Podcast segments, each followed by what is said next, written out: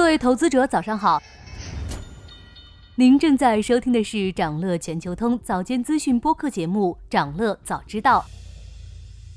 今天和大家聊聊游戏圈突然传来的大利空。十二月二十二日，国家新闻出版署向市场投下了一颗重磅炸弹，限制游戏过度使用和高额消费，要求不得设置每日登录、首次充值、连续充值等诱导性奖励。不得通过炒作、拍卖等形式抬高虚拟道具交易价格。所有网络游戏需设置用户充值限额。消息公布当日，市场上的游戏巨头股价跳水，腾讯股价一度下跌达百分之十五，而网易股价更是一度下跌百分之二十八。除了腾讯、网易、哔哩哔哩、祖龙娱乐、中手游等一系列游戏股，跌幅也均超过百分之十。游戏一向被各大网络公司视为吸金利器。报告显示，今年游戏市场的实际销售收入已经超过了三千亿元，同比增长百分之十四。目前，中国游戏用户达到了六点七亿人，同样达到了历史新高。这样的市场和用户规模，出台管理办法也是势在必行。实际上，这几年监管对游戏行业的限制逐步增加，从游戏版号的审批、限制未成年人游戏时间。到现在，对游戏公司的营销模式进行规范，游戏公司可以说是越来越难。网易和腾讯作为国内排名前二的游戏公司，谁受到的影响更大呢？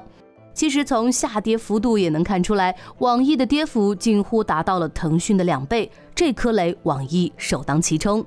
这主要是因为游戏业务虽然对腾讯很重要。但是也仅占了腾讯营收的三成左右，金融科技业务已经取代游戏业务，成为腾讯营收第一大业务。而对于网易而言，游戏收入占八成比重，净利润几乎都是靠游戏创造。毫无疑问，国家新闻出版署这一刀让腾讯伤筋动骨，但对网易而言却劈在了动脉上。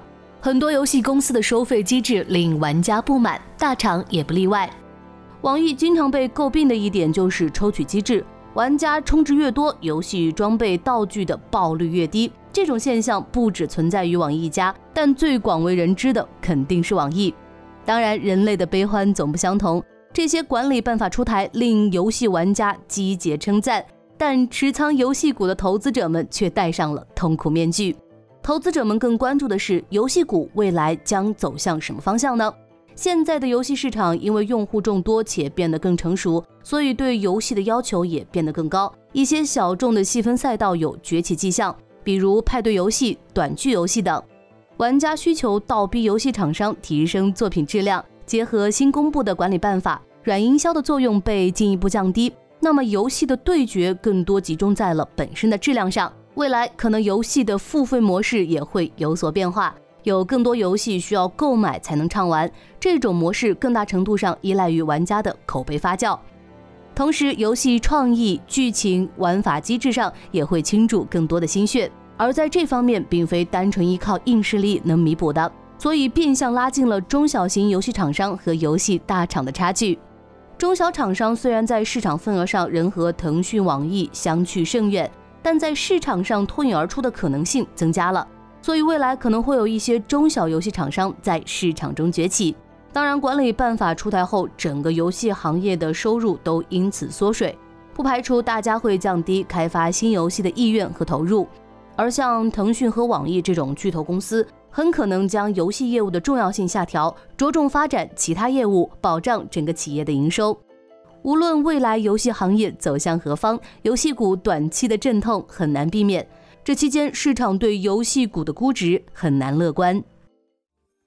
想了解更多新鲜资讯，与牛人探讨投资干货，现在就点击节目 show notes 中的链接，进入掌乐全球通 app。以上就是今天掌乐全球通掌乐早知道的全部内容，期待为你带来醒目的一天。祝您在投资中有所斩获，我们明早再见。